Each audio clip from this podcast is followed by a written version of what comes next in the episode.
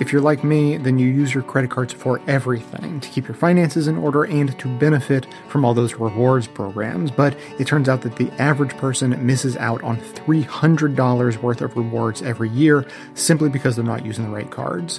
But a new app called Birch helps you get the most out of your cards and earn the rewards you deserve. Just connect your debit and credit cards securely, and Birch will actively track your rewards programs and show you how to use them the right way, even in real time before you buy.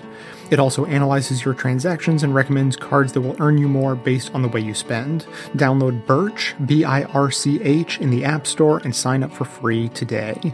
And now, Welcome to the award winning Best of the Left podcast with clips today from Ideas from the CBC, The David Pakman Show, The Thom Hartmann Program, Freakonomics Radio, and The Ezra Klein Show.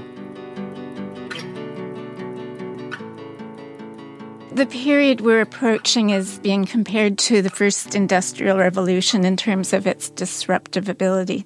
Do you think that's a fair depiction? Sure. That's may, maybe even in some cases more so. I mean, uh, the first industrial revolution was about steam power and it was about machines that uh, essentially displaced muscles, you know, that, that took over manual labor. Now we're having what you might call a, a kind of cognitive computing revolution where machines are taking on brain power. They're taking on that cognitive capability. And, you know, you can ask the question, well, we've had these revolutions in the past. Why does everyone still have a job? You know, why, why don't we have unemployment already? And the reason is that people have this unique skill to think, to solve problems and to learn. And that's what's allowed people to stay ahead of that march of technology. Um, you can compare it to horses, for example. Horses got displaced, right? I mean, horses have kind of lost their economic role in the economy. And the reason is the horses could not adapt in the way that people do.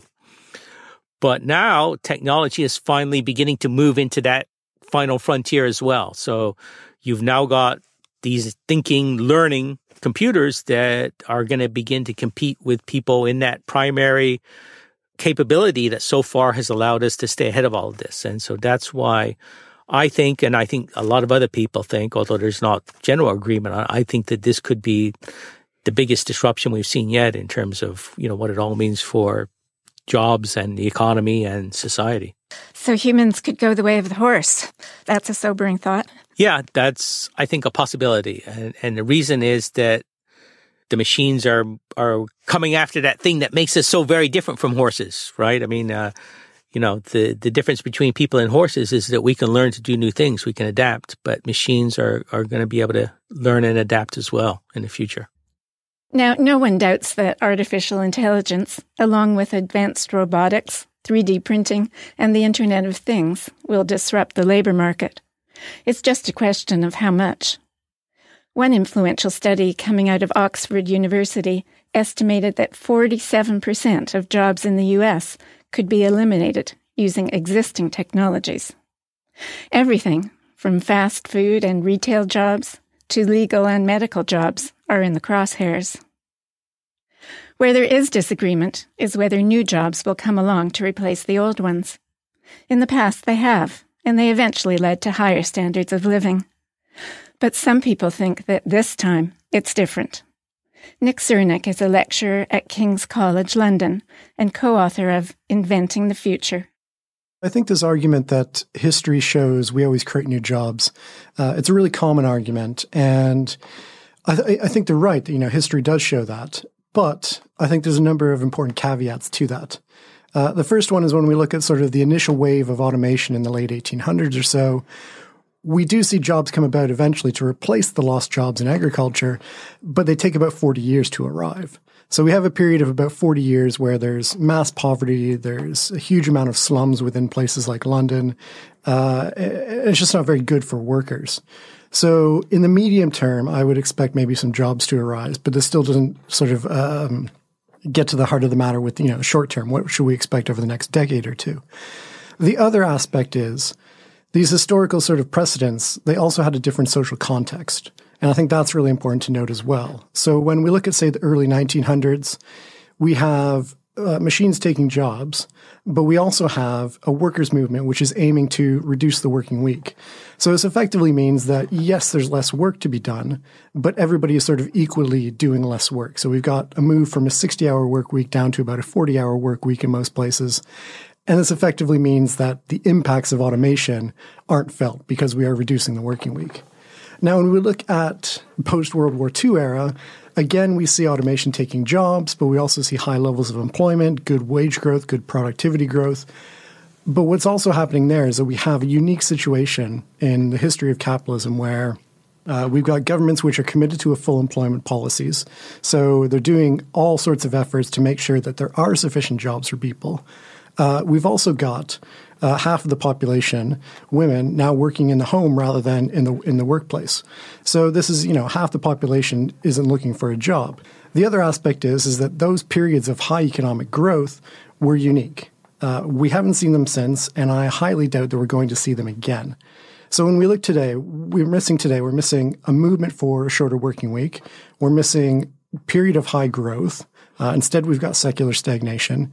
And we're also missing uh, governments being committed to full employment policies. Uh, instead, most governments today are committed to austerity and cutting down government debt rather than trying to get uh, more and more jobs for people. So I think the sort of looking at history is, is good. But I think we also need to take into account the fact that a lot of the things which enabled that no longer exist. Well, yes, um, I do think it'll be different. Robert McChesney is a professor of communications at the University of Illinois and co author of People Get Ready The Fight Against a Jobless Economy and a Citizenless Democracy. Most economists I've talked to, not all by any means, and I quote and, and People Get Ready several who are really concerned, but most economists hold the position that, well, eventually uh, new technologies always come along. It's built right into capitalism, and they disrupt old industries, but they create new ones and create new jobs, and eventually all is better. I mean, you know, 100 years ago, 90% of people were working in agriculture 150 years ago. Uh, and then they shifted to better jobs in manufacturing. As, and then they left manufacturing and go to service. And when service jobs get replaced, they'll move on to something that will come along to replace it. The market will always replace jobs that are lost. Uh, that's, that's what history shows. And I think this time, though, it, it, the reliance on the market producing magically producing good jobs uh, or decent jobs, uh, the evidence is really thin there. And this wouldn't necessarily be a problem for society if we had an economy that could adjust. And so the benefits of this technology were shared across the board and everyone got took advantage of it. But in the United States and in Canada and most capitalist economies, they're not really structured for this sort of revolution to be shared equitably. And, you know, that, that's not just morally and ethically a problem and politically a problem for democracy. The great irony here, and this is why the problem will come to a head, is it's also a tremendous problem for capitalism because capitalism needs people to buy its products in order to have incentive to produce them. And that was the, what happened in the Great Depression. People couldn't buy the products, so people stopped producing them. We had massive unemployment. Well, we're looking at a situation coming up uh, where our economy could well uh, return to that situation where we're going to have not enough money to want to buy stuff that firms are going to produce it. And so instead of having this technological revolution lead to a bounty shared by all and making life vastly superior to what it had been across the board, uh, instead it could lead to a world in which we'd wish the computer had never been invented.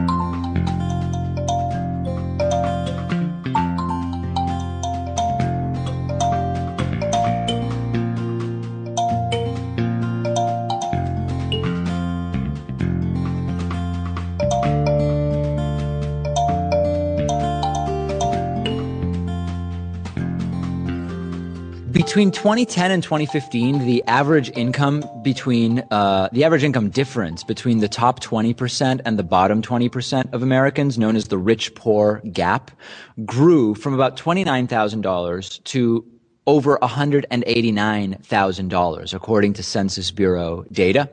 And during that time, this divide widened in all 100 of the country's largest metro areas, as sort of pointed out by this chart.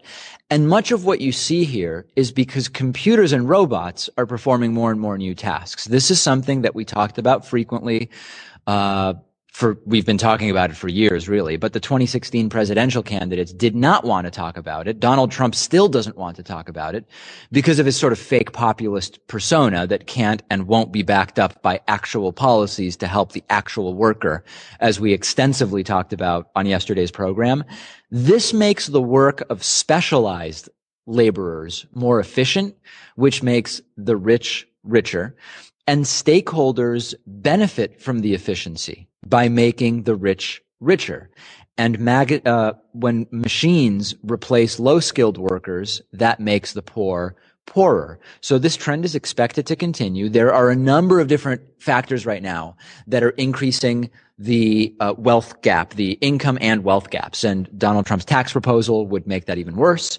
Uh, we've we've talked about a lot of those issues, but robots and automation are also going to be a factor. It's expected to continue. According to a recent study by PricewaterhouseCoopers, around 38% of American jobs could be at high risk of being replaced by automation by the early 2030s. And depending on which study we looked at, I mean, I've, I've told you about studies that say as high as, uh, as many as half of all jobs um, are at risk of being automated away over the next 20 or 25 years. The most vulnerable industries are ones with low skill workers like retail, transportation, storage, manufacturing. And this is putting a huge strain on Americans in the lowest income brackets. Income growth in the U.S. is falling behind the costs of housing that go up and the costs of basic needs that are going up. The Labor Department, for example, says that the average residential rental costs have gone up 3.9% in just a year, which is really a lot when you think about that on a year over year basis. And not surprisingly, four of the five cities with the biggest rich poor gap uh, increase were cities with thriving high tech industries. And if we take a look at that same graph from earlier, San Francisco, San Jose and Silicon Valley, Austin, Texas, Seattle, Washington, and many of the cities that are high on the list, like uh, Bridgeport, Connecticut, for example, have low income workers that mostly work in the industries I mentioned that are most vulnerable to automation, retail, manufacturing, etc.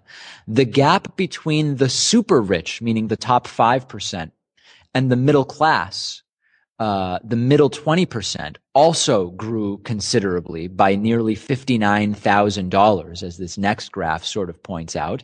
And even the gap, and, and this is, this is one that may be surprising to you to some degree even the gap within the middle class has grown. The divide between households at the 30th and 80th percentiles increased by an average of $9,000. Coal is one of these industries that is being affected, which is why the war on coal uh, that Donald Trump talks about is non-existent and why trying to prop up the coal industry is actually not only is it pointless and aimless and bad for the environment, it's also anti-capitalistic because the coal industry in the free market is increasingly a dying industry. Automation is making college degrees more valuable. Educated people are needed to design and maintain the computer systems and the robots while there are fewer low skilled jobs out there because of those computers and robots being developed by the skilled workers. So there are arguments to be made that automation is a good thing. Um, it'll free people up to do work that is more creative or analytical, but it's not as though all people that are in the truck driving industry or fry cooks will all of a sudden, once their jobs are automated away, become opera singers or philosophers or computer programmers. So I've said this before, I'll say it again. Automation is happening. Uh, if we are to successfully uh, synthesize the effects of automation, we're going to need a paradigm shift in terms of how we think of the relationship to work. And it's clear that the Trump administration, I mean, it's laughable to even consider whether the Trump administration might be equipped to deal with that. But more broadly, the political apparatus of the United States is not really equipped to deal with that. Uh, basic income is something that we're talking about more and more.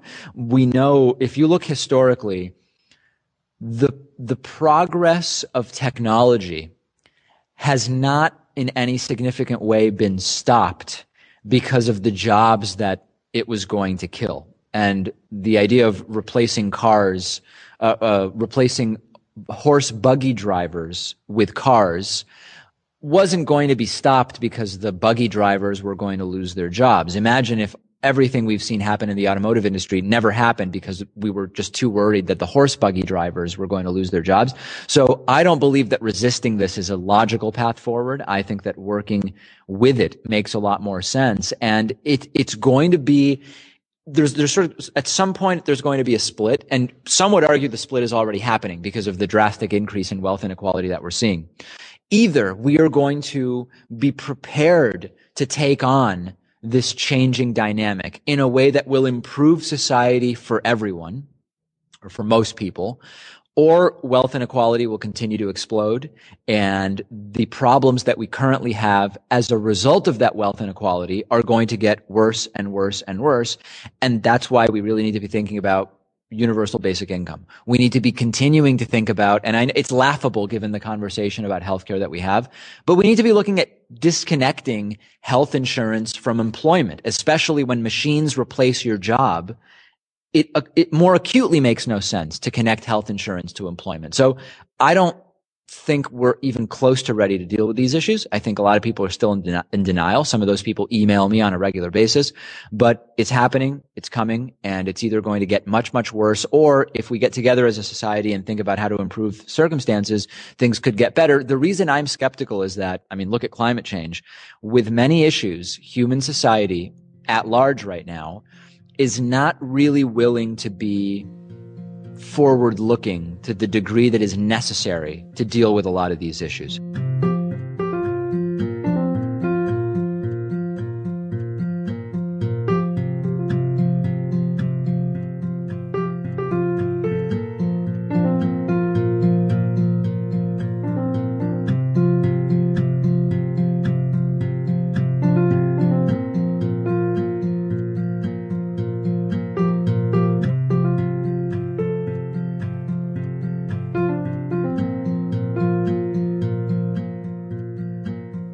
There's a remarkable story uh, by James Suzman in today's New York Times.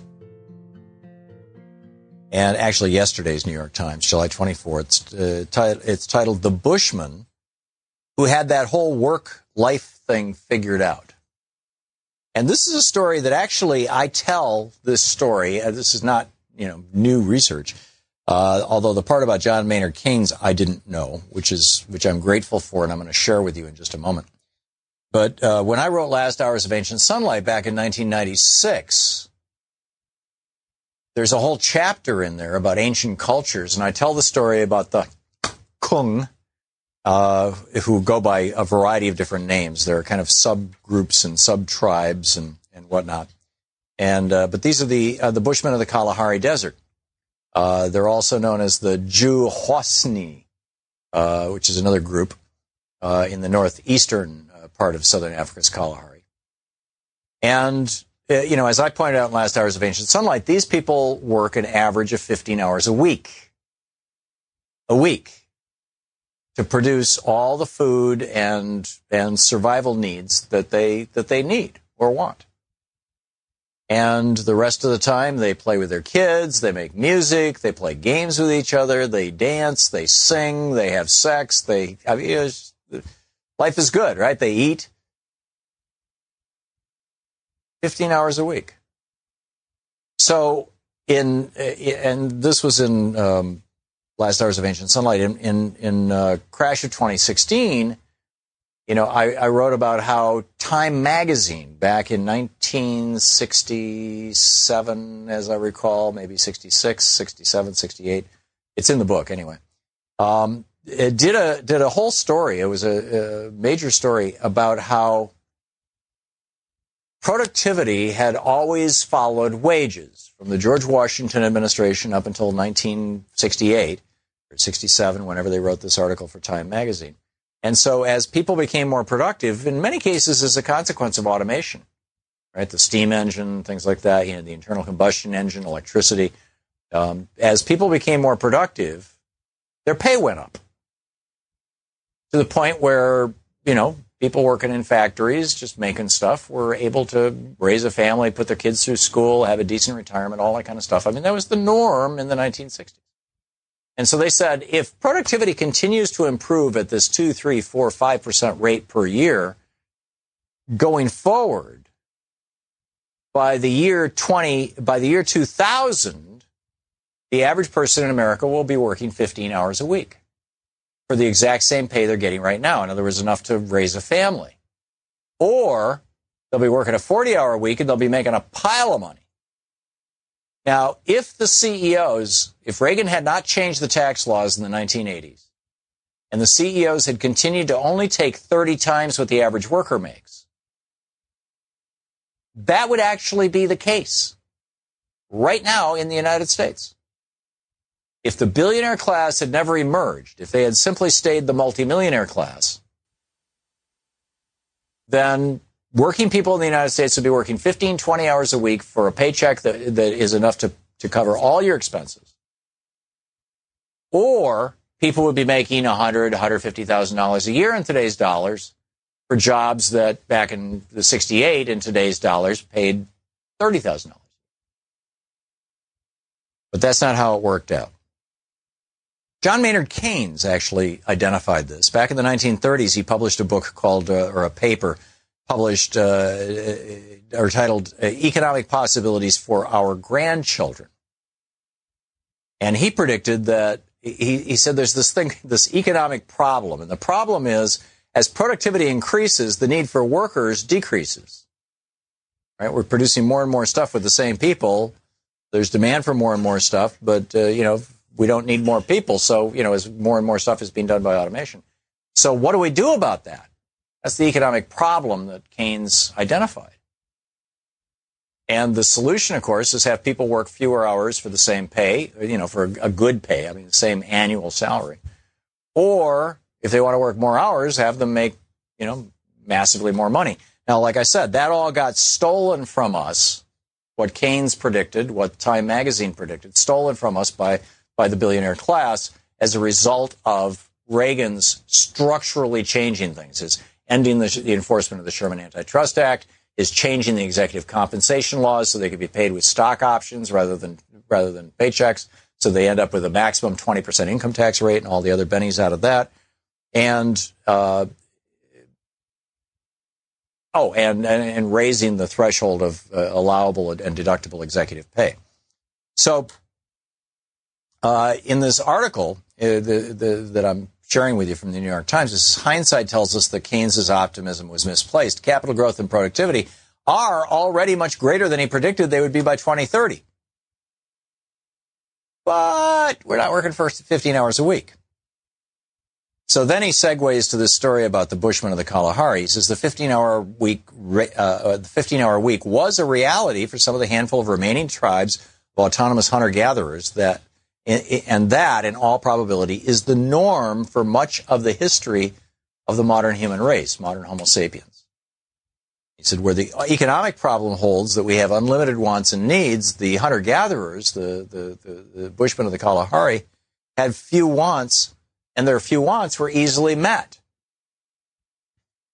So, you know, they didn't have advertising telling them that if they didn't, uh, you know, uh, put this cream on their face or something, that, that everybody would hate them. I mean, you know, it was, they, they knew what they needed.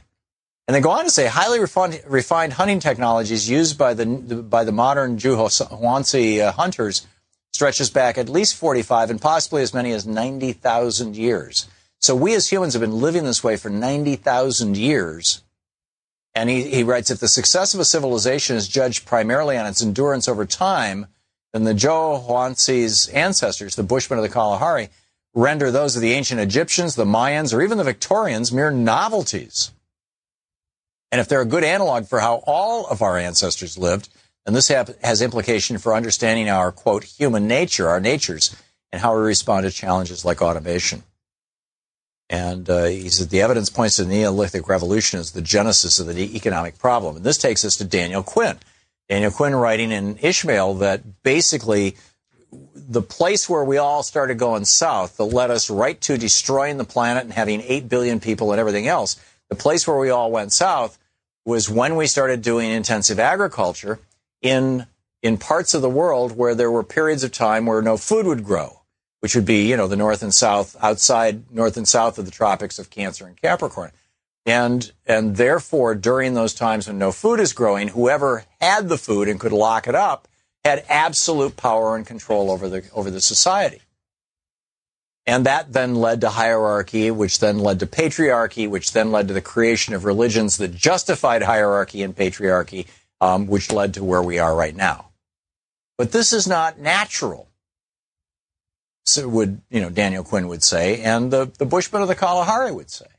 This is not human nature. What is human nature is the way that Native Americans were living in, in North America, the way that Aboriginal people were living in Australia, the way that the, the, the, the Bushmen of the Kalahari are living, in ways that never would destroy the earth. I mean, just think about it. You say, oh, you know, we've got all this technology and we're wonderful and it's an incredible society and blah, blah, blah, blah but our lifespans are shrinking. Frustration with life is increasing. The Bushmen of the Kalahari, suicide is unknown. Um, cancers are exploding, heart disease, diabetes, all these things. And we're destroying our planet. I mean, we're facing the possibility literally of an extinction event that could remove the human species from existence. And you can draw a straight line from that all the way back to 10,000 years ago to the agricultural revolution. So if we're going to have the agricultural revolution, this is sort of like just like if we're going to have capitalism, then let's at least do it in a way that that doesn't produce these massive concentrations of wealth among the people who are the hoarders and massive poverty among everybody else.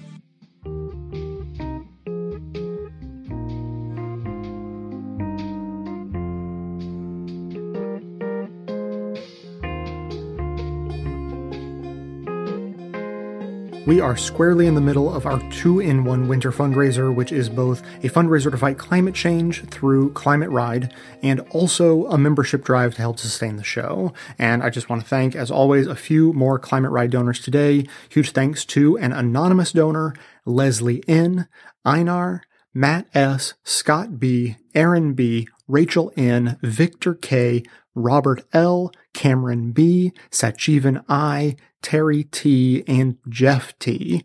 As a reminder, Climate Ride's mission is to support climate action and active transport nonprofits fundraise.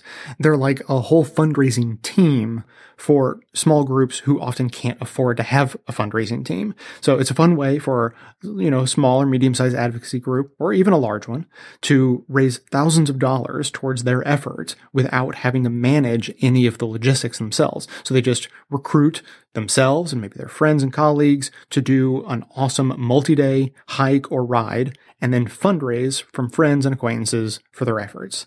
So that's Climate Ride's mission, and they're always looking to expand, do more events, give people more opportunities to fundraise for causes that they care about, and that is the goal that I'm raising money for this year. So if that seems worthwhile to you and you want to support my efforts, then I hope you will donate. Similarly, if you think this show is worthwhile, you get some value out of it, then I hope you will take advantage of the special offer we have going for anyone who becomes a member on Patreon and donates to Climate Ride both.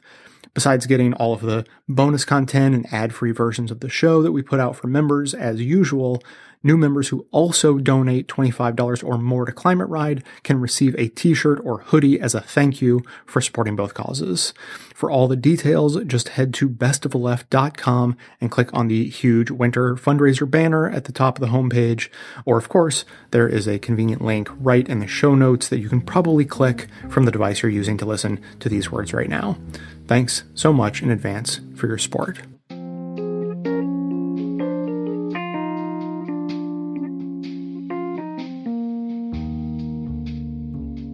Nick Srnicek is a lecturer at King's College London and co author of Inventing the Future Post Capitalism and a World Without Work. He's part of a new generation of thinkers, reviving the old utopian dream of more free time. On his book's cover, in bold black letters, are the words Demand full automation, demand universal basic income, demand the future. My sort of vision for a future is of a post work world. So this would be the effort to reduce work as much as possible. And this would include things like pushing automation into areas where it doesn't necessarily exist at the moment. We also need to be having something like a universal basic income And this universal basic income would be uh, a supplement to the welfare state. It would be applied universally, so no questions asked. It wouldn't be means tested. And it would have to be at a sufficient level that it allows people to survive on it without having to necessarily find a job. And that's a response to the threat of technological unemployment. The other aspect is um, a reduced working week. So again, if we have technology reducing the amount of work that society needs to do, the easiest response is simply to cut the working week down. So those three sort of possibilities, I think, are the sort of image of the future that I have, where we are trying to, as a society, reduce the amount of work that we have to do in order to give us more free time, uh, in order to give us the opportunity to choose exactly what we want to do, rather than being forced into a job we don't like for 40 hours or more a week. Uh, and then also sort of thinking about, well, how do we get rid of this culture that is so focused on the work ethic? That, you know, our entire identities are often based upon our jobs. So these are the sorts of things that we need to be imagining and thinking about in order to be able to get our system in a situation where this automation can occur, but it doesn't lead to mass unemployment or lots of precarious work and lots of low wage work. Now, some people would say that's utopian, and that's that's often used in a disparaging way, like you know that's not realistic, it's never going to happen. so, um, h- how do you respond to that charge? I do think this image is utopian, but I don't think it's utopian in a sort of abstract sense. So there's uh, a distinction we can make between a sort of concrete utopia and an abstract utopia. Uh, and an abstract utopia is one which is completely unrelated to the changes going on in the world at the time and sort of what exists at the moment. Uh, it's just something which is a pure product of our imagination. On the other hand, we have a concrete utopia, which is taking into account how the world is changing, what is going on. Uh, and I think that the sort of post work world is utopian in that sense. I think it's something which presently at this moment seems beyond the realm of the possible. But of course, the realm of the possible is not something which is static. It's something which changes over time. Uh, you know, at one point, universal health care was deemed to be impossible. The welfare state was deemed to be impossible. Uh, women's voting rights was deemed to be impossible. All of this stuff historically has been seen as, you know, utopian and eventually becomes just the normal state of affairs. Now, I think the same thing can happen with the post work world. And I think as technology starts changing our economies, increasingly we're going to have to be using these sorts of ideas, these utopian images, to guide where we're headed. There's a lot of fear about the implementation of technology and, you know, the dystopian view that it's going to really destroy jobs. And yet you say, bring it on and uh, demand full automation. Why do you have to demand it? Isn't it happening? Yeah. Uh, so it's it's demanding it sort of points to a couple of different things. Capitalism doesn't automate everything. Capitalism automates what it finds profitable.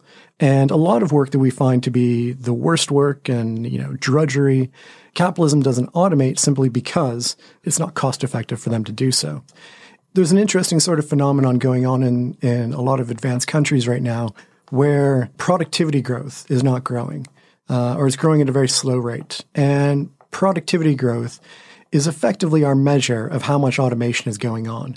So we would expect that if there was a lot of automation going on, we would see very high levels of productivity growth, but we're just we're not seeing that. Now, part of the reason why is because wages have been stagnant since about the 1970s. Uh, the average person in the US and Canada and the UK only makes the same amount as what they made in the 1970s. So this is effectively means that there is no wage pressures for automation. So you can imagine if you're running a business, if, if wages start going up, suddenly those expensive machines over there start to look a bit cheaper. Uh, and effectively, as wages go up, you're more likely to start purchasing machines, purchasing automation, and increasing productivity. So I think that if we start thinking about how do we increase minimum wage, how do we increase the strength of unions, how do we increase the strength of workers, we'll start to see more automation, we'll start to see a more advanced economy, higher productivity growth, higher economic growth. And then we'll have to also think about the sort of post work turn as well. The fight to raise the minimum wage has met with some success in Canada. Both Ontario and Alberta plan to increase it to $15 an hour. But the announcements have been met with veiled threats from business owners who've claimed that the increase will lead to layoffs, automation, or outsourcing. One of the, the big examples recently has been the Fight for 15 in America. Uh, so, looking for a $15 minimum wage in fast food services. And McDonald's and other companies have basically replied and said, well, if we have to pay our workers that much money, we'll just automate them away. And there's a sense in which today, under this current system, those people losing jobs is a bad thing. But of course, we want to build a system where that's not a bad thing, where actually this means that those people are no longer doing what are often terrible, hot, sweaty, you know, very frustrating and, and annoying jobs. They no longer have to do them. That to me, I think would be a great thing. But we have to build up the social system that enables that to be a good thing.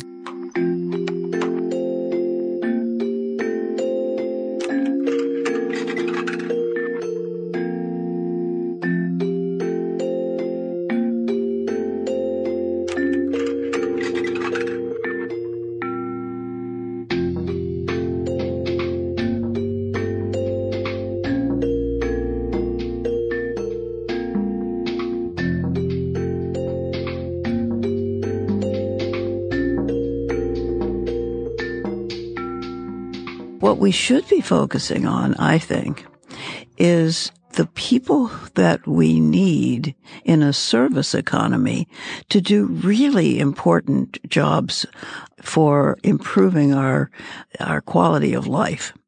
One is very well trained people to work with small children early childhood nurturing and education we know now is really, really important. And yet we are not paying a, a living wage to people who take care of children in uh, daycare centers and in early childhood education. Uh, we should find a way to professionalize those jobs recruit people who have had more training and who can earn higher wages. And there are lots of other examples of that in healthcare, uh, in care for the elderly. We have an awful lot of people now uh, who are uh, living for a very long time, and many of whom need care. And they don't just need warehousing in a nursing home. They need interesting things to do and be part of and a caring atmosphere. And that takes people with skill and it takes people that are paid enough. And we haven't figured out how to make these human service jobs into really important parts of our economy that are well compensated. That's a big challenge one of my ethical precepts is that everybody should uh, be carried along, broadly speaking. In other words, if we're rich, uh, we don't have to have people suffer. That's Jeff Sachs. He's one of the most decorated economists of the past half century. He's worked with the United Nations, with the Vatican, with countries all over the world, mostly on fighting poverty. And the fact that we can't figure that out, that to my mind is really a, a failing of our moral insight, not a failing of uh, kind of economic technique per se. If uh, jobs are going away, we should organize society to help enjoy creative and leisure time, not, uh, by the way, cling to having to have a 40 hour work week. Now, does that mean Sachs is in favor of a universal basic income? Well, it's funny. I am uh, in favor of uh, universal basic dignity, universal basic needs, universal health care, universal education. The pure cash transfer approach, I find a little naive, actually, uh, though I, I can see some role for it. I think that the way we meet basic needs to an important extent should, should not be cash transfers, but should be by helping everybody to be incorporated into the decent systems which give people their health, their education, and their dignity.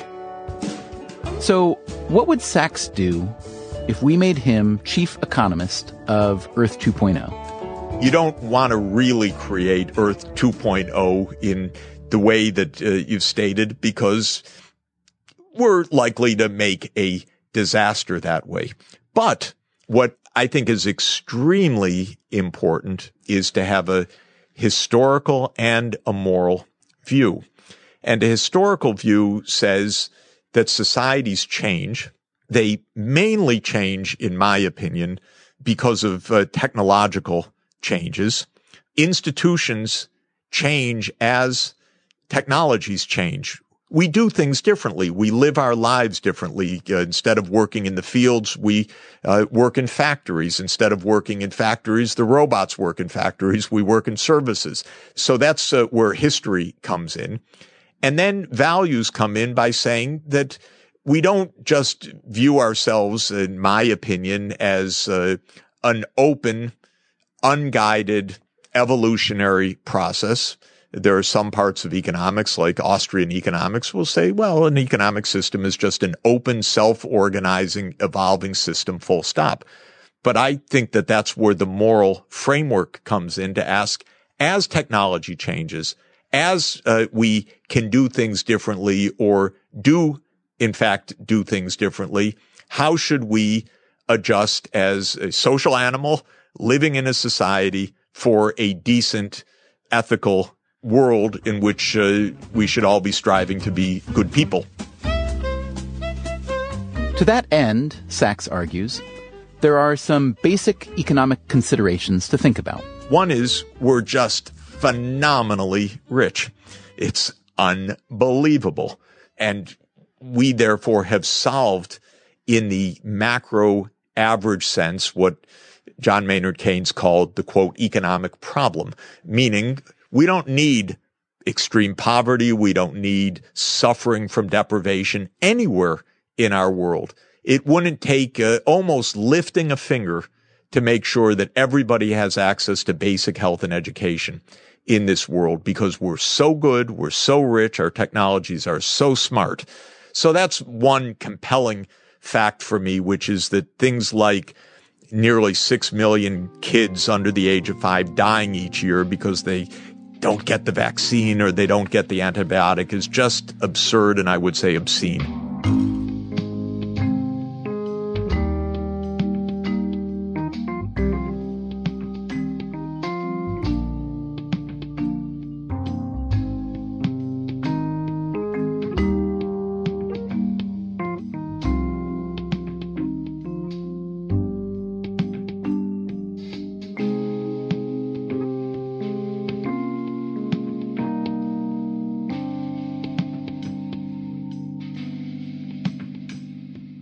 So you are known for for doing work organizing domestic workers, for for running an organization that is trying to think about how to change elder care in this country. And when I looked at your Twitter bio preparing for this interview, I noticed that it said futurist.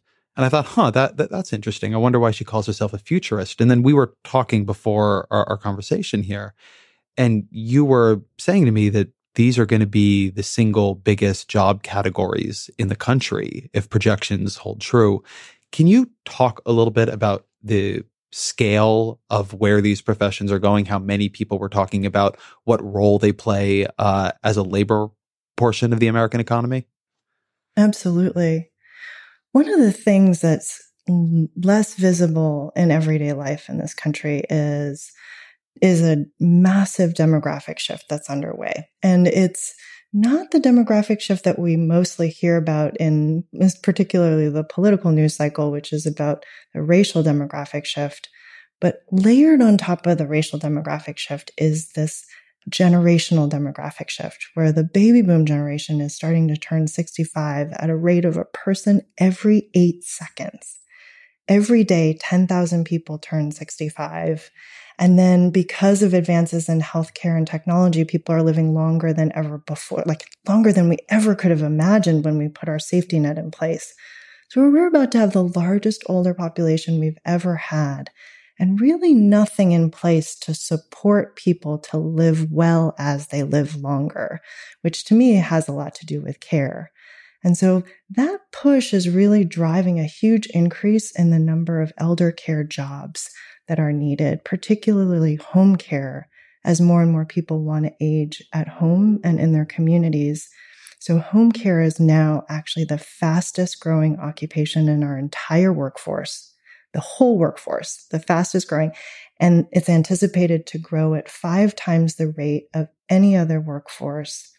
And a lot of the economists are projecting that by the year 2030, if you take childcare and elder care jobs combined, it's going to be the single largest occupation.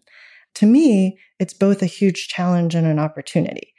The challenge for me is that we're looking at jobs where, for example, the home care workforce, the annual median income for a home care worker is $13,000 per year. So people are working incredibly hard. These are the people that we're counting on to take care of the people who cared for us, like my grandmother. And they can't take care of their own families on this income, right? So it's t- completely unsustainable. The opportunity is that this is going to be one of the jobs that will anchor us in the future. It will anchor the economy and it will anchor and make, make it possible for you and I to go to work knowing our loved ones are in good hands. And if we invest in these jobs, it could be really revolutionary for the rest of the economy. I want to tell you a story here because this hits to one of these wounds that I carry. Um, all reporters mm have these stories they've done where they reported on something and it just it, it went the wrong way. Um, and, and this is one of mine. I did a piece on a Medicare pilot program a number of years back called Health Quality Partners. I, I found out about them because one of the folks I know who I trust most in healthcare called me and he said, There is this Medicare pilot program and they are getting better results than anything else anyone does and Medicare is about to shut them down, and you, you have to go look at this. So they were in, in, in Pennsylvania, and I went and, and looked at them. And they were a pilot program that was focusing on care for the absolute sickest people in Medicare. People who did not have a lot of money, who had a lot of comorbidity. They had many, many, many problems stacked on top of each other. You know, early stage dementia mixed with terrible hypertension, mixed with this and that and the other thing. Hmm. And they were getting these extraordinarily, highly, highly validated results. And the way they were doing it was they were just, I mean, they were just having people check up on the folks in the program all of the time. I mean, it's mm-hmm. more than that. There was great management in the program, great people in the program. They were very evidence based. But at the core of it, they were pushing care to these people and really trying to do these continuous holistic assessments in their home. Did there appear to be risks for falling or tripping? You know how was that working? What was happening with their partner their spouse? Was their partner or spouse able to understand what was going on with with their loved one's medications? I mean it was really the most basic stuff and and it was working. And the program got shut down ultimately. My article got it a reprieve. It got another 18 months and then it got shut down. And mm. i remember we we titled the piece if this was a pill you would pay anything to get it because mm. there's just absolutely no doubt that if there had been a terribly invasive surgery that cost exactly as much money or twice as much money or three times as much money, but showed half the results, Medicare would be paying for it for everyone. And we just seem to have in our healthcare system broadly, but, but particularly in Medicare, no real sense of how to pay for something that is not an in hospital or in a pill bottle medical intervention. And it's strange because no, you don't, there's no one you talk to in the healthcare system where that is their view of how health works. Nobody views that, views it that way. But the way the payment is structured, the way the program is structured, what, what you said at the beginning of, of your comment to me, that we don't know how to get beyond the medicalization of people's health. It, it's really, really profoundly true. And it's true even when we're sitting there staring better ways to do it in the face. And it's one of these things where I've never been able to come up with an answer of how we can have this system where everybody knows what we're doing is wrong and nobody quite seems able to figure out a different way. Hmm. Yeah, we've totally lost the care part of healthcare. Mm-hmm. I think that's absolutely right. And when I think about the work that home care workers do every single day, at its best, what it really fundamentally comes down to is upholding the human dignity of another person. That what you're doing every single day is connecting with the human being that is in your care and you're doing everything necessary so that that person can have a dignified quality of life for as long as possible. That's actually very hard work. and we have not figured out a way to value it. But the trick is that in the 21st century, when that is becoming such a huge share of the work that's needed in order for this economy and our families to function properly, we have to figure out a way to value it. And I think that that, that is the future. when we can figure out how we revalue the care part of our health, the health of our families, the health of our economy, that's when we're actually going to be on to the fundamentals of a sustainable society. I'd like to talk about that word dignity for a minute because it, it seems to me to be a very widely held again and completely undervalued part of our system, of our lives, of our of our vision here. Uh, Don Berwick, who used to be, who was for a period of time CMS administrator, um, he used to, he had this speech that was very famous where he said that the thing he was afraid of about getting sick wasn't the getting sick part, and it wasn't the part where he had treatments and surgeries and, and, and medications. It was a part where he lost his own humanity, where he got treated mm-hmm. as a patient, where he got treated as a problem to be solved.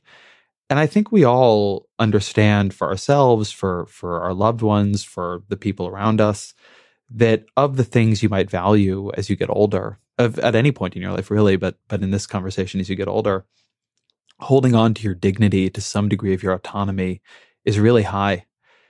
And, and yet, that's, that's another right. thing that we don't in any way measure. We don't reimburse mm-hmm. for. We will pay a drug company or a medical device company or a hospital anything for a treatment that in any way shows any kind of improvement on sort of narrowly understood health outcomes, or even frankly, half the time doesn't. Uh, but for but anything that shows any kind of medicalized improvement, right? If you can show that this reduces chronic pain by seven percent, like you get that that gets reimbursed. And if you can show that this way of delivering care improves people's feeling of dignity and control over their own life by 50%, by 75%, we have it doesn't even exist there's no way to even have the conversation. How do you change that? Because this is another one of these places where i don't think anybody doesn't want it to change. Just nobody's changed it. So this the way our country thinks about aging and dying and this kind of culture this dominant culture of kind of fear of death and dying, and then kind of an association of aging with disability, decline, frailty. I think that there's a way in which that prevents us from having a really healthy approach to people's agency and dignity throughout every stage of life. So for example, if you if you think about the fact that living longer is actually longer to love, to learn, to teach, to contribute. I mean, it, living longer is more time to do all the things that make life worth living if we have the right supports in place. If we could actually think about aging and preparing for aging and end of life in a way that was about what do we need to live well and have agency and dignity at every stage of life? And how do we value the supports and the people that will make that possible? The work that will make that possible, the systems that will make that possible, the policies, the infrastructure. We almost have to really kind of reorient our whole attitude around the later years of life. And if we're able to do that, so much human potential can be unlocked. You have in this country a political coalition centered around older Americans that has become extremely anti immigrant. And yet there is no group, and I don't in any way want to be glib about this, that arguably benefits as much from having a healthy immigrant workforce than older Americans. I mean, as I look at the numbers of, of what is coming, of where we are now, it seems to me that the alternative to having quite a few immigrants in this country is nursing homes. It's fewer and fewer people being able to age and live out their final years and, and, and months at home. And mm-hmm. yet there doesn't seem to me to be any sense of that connection of the benefit to both sides, that, that there is some kind of cultural enmity that is overwhelming what is a very deep need and as you put it interdependency mm-hmm. It's true. It, it really is. I think if we can start to shine a light on this reality, I think it could be one of the things that helps to change the conversation about immigration. Um, in some ways, the state of Arizona is a canary in the mine for us. Um, we often talk about the changing demographics in terms of race, but when you layer on top of it the changing demographics generationally, you actually see that the white, the older population is significantly whiter and the younger population is significantly more diverse and of color. And Arizona is the state in the country that is the most racially and generationally polarized of any state in the country, meaning they're the most white people over the age of 65 and the most young people of color under the age of 18. And it's no accident in that context of racial and general, generational polarization that Arizona was the birthplace of the notorious anti-immigrant legislation SB 1070, the place where Sheriff Joe Arpaio rose to power, um, who, you know, basically was indicted for um, torturing immigrants in detention in the facilities that he ran and racial profiling in Arizona. Also, the first and only pardon of the Trump administration, right? The, in some ways, we are, f- Arizona is helping us forecast if we don't find a way to put forward a vision of the future of this country that really unites us across race, class, and generation, where everyone can see their future and their interests inside of that vision we do run the risk of increasing levels of racial and generational polarization, which is a really toxic breeding ground for hateful policy and hateful leadership. And so I think there's a ton at stake here and a way that talking about care and caregiving can bring us together in the most important and urgent context for that kind of a unifying vision.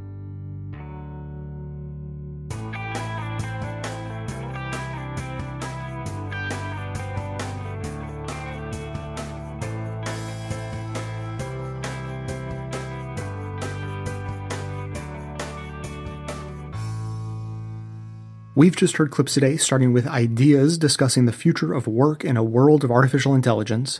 David Pakman explored whether robots are helping to widen the wealth gap. Thom Hartmann explained why a 15 hour work week would help save the planet. Ideas spoke with Nick Srnicek, a strong advocate for an automated workforce as long as the right social structures are in place to get ready for it. Freakonomics Radio looked at the future of work and economics if the focus of our efforts is redirected towards caring for everyone's well-being. And finally, we just heard Ezra Klein interviewing Ai-jen Poo about the fastest growing and one of the most important work sectors for the future, caretakers. As always, you can find links to each of these segments in the show notes for easy reference and sharing. And now we'll hear from you.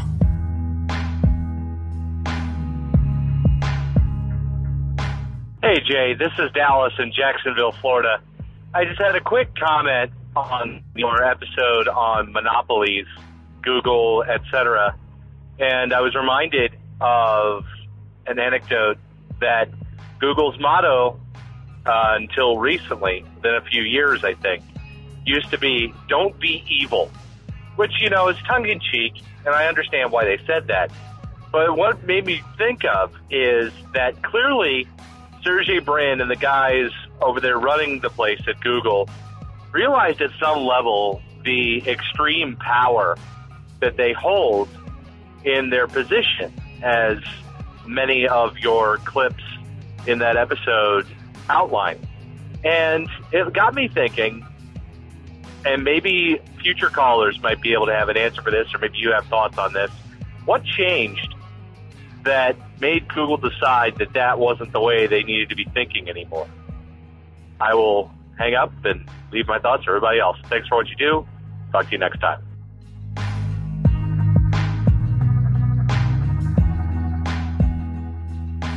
Hey Jay, it's Alan, your Patreon member from Connecticut, calling in.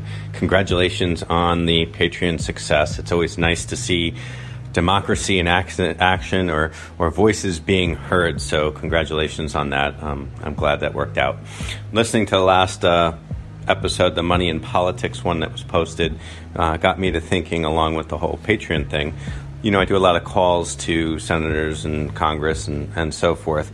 Do, and I don't know the answer to this, do they keep track? I mean, I know they keep track of their donors and so forth, and we've talked about that and, and before, but am I more likely to get a response or to have influence if I am listed as a donor? And is there, um, you know, are they paying attention to the dollar figures that are donated, uh, or if it's donated anonymously, kind of thing? Like, how does all that work? I don't understand and, and know enough to know the background side of that. Are they paying attention to just the high donors? Are they looking and comparing who they're getting their calls from with donor lists? Um, maybe somebody out there knows the answer to that, and that, that would be very interesting to know. So, thanks. Have happy holidays for whatever you celebrate, and stay awesome.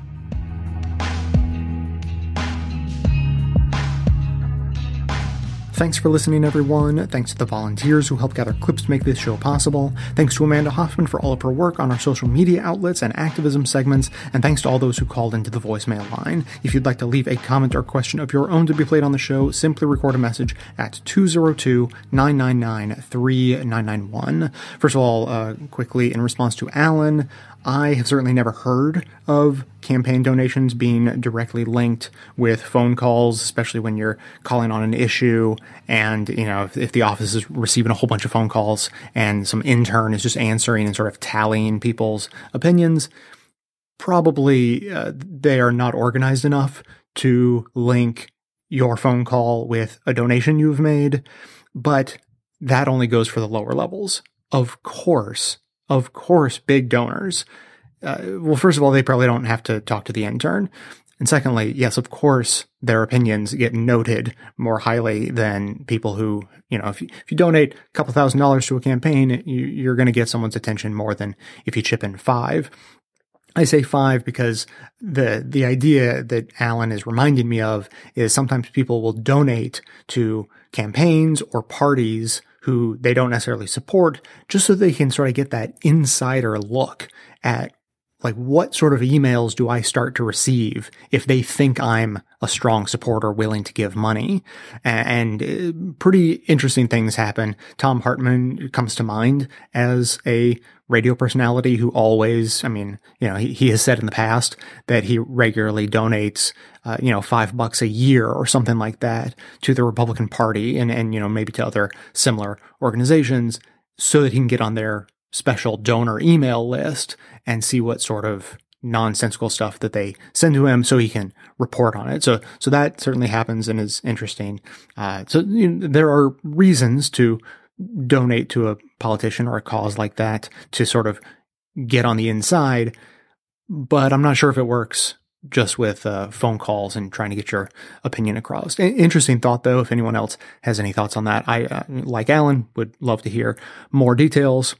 Secondly, today, a quick update on our winter fundraiser. As you are probably aware, we just finished the holidays and we basically had a choice. We could dive in with every other organization on the planet pushing our end of year fundraising, or we could take the holiday vacation and spend time with our families, but we really couldn't manage to do both. Time wouldn't allow. Uh, so we, we took a vacation and uh, did not push hard for that end of year fundraising. Uh, you know, we wanted to have the winter fundraiser take place at least uh, partly during December, so that if you wanted to take advantage of you know tax deductions and that sort of thing at the end of the year, then you certainly had that opportunity. But you know, we're we're not professional fundraisers; we're we're podcasters, so I, I did not have it in me to do that big, strong end of year push. For better or worse, I'm sure worse. I, I'm I'm aware, but now we are in the home stretch. Uh, we've decided that the end of January is going to be the end of the fundraiser. We have no doubt that we can finish strong and hit our goal. Right now, we're at about 25% of the 5,000 we're trying to raise for a climate ride. That should not cause any panic for anyone. People love deadlines. They love to get in right at the end uh, right before the deadline. And up until this point, we hadn't had one. And, you know, listener asked, Hey, hey, uh, when is that deadline for that fundraiser? By the way, I, I, didn't hear you mention one.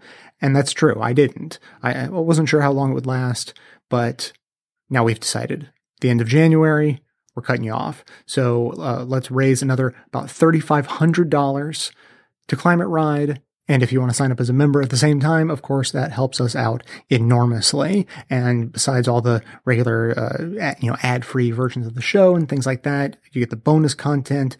And I got to say, we've had some pretty good bonus content recently. We've had some interesting conversations that we were laying out over the holidays, you know, not getting into deep like policy stuff, but trying to get a little bit philosophical, keeping it uh, keeping it both sort of light and heavy at the same time to finish out the year. And and I think I think my favorite was uh, trying to use the concept of standing in line to explain society as a whole.